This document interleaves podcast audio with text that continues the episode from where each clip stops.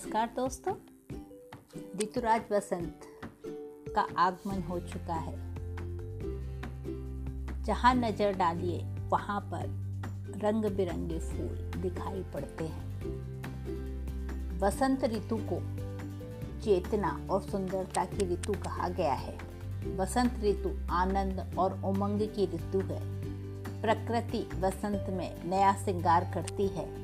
चारों ओर हंसती मुस्कुराती प्रकृति हमें दिखाई पड़ती है। वसंत हमारे हृदय को अधिक आनंद देती है और हमें आनंदित करती है।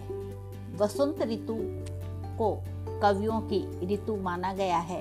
इस समय सभी कवि अपनी लेखनी को और अधिक निखारने की कोशिश करते हैं। माँ सरस्वती का आशीष बना रहे, इसकी प्रार्थना करते हैं।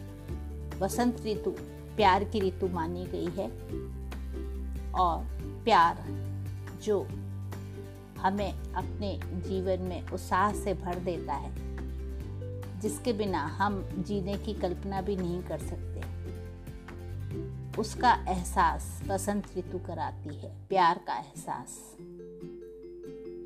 तो प्रस्तुत है इसी पर आधारित एक रचना, कुछ नहीं। शीर्षक है कुछ नहीं। कुछ नहीं जिंदगी अगर उसमें प्यार ना होता, कुछ नहीं है जिंदगी अगर उसमें प्यार ना होता, इकरार ना होता, इनकार ना होता। वीरान थी ये जिंदगी गर कुछ नहीं होता, वीरान थी ये जिंदगी गर कुछ नहीं होता। फूल ना होते तो गुलशन नहीं होता, फूल ना होते तो गुलशन नहीं होता।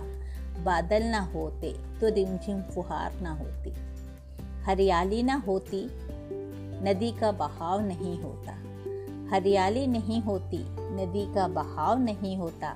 सागर की लहरों का वह शोर नहीं होता, धरती का सुंदर रूप नहीं होता, धरती का सुंदर रूप नहीं होता। ईश्वर का सुंदर एहसास नहीं होता।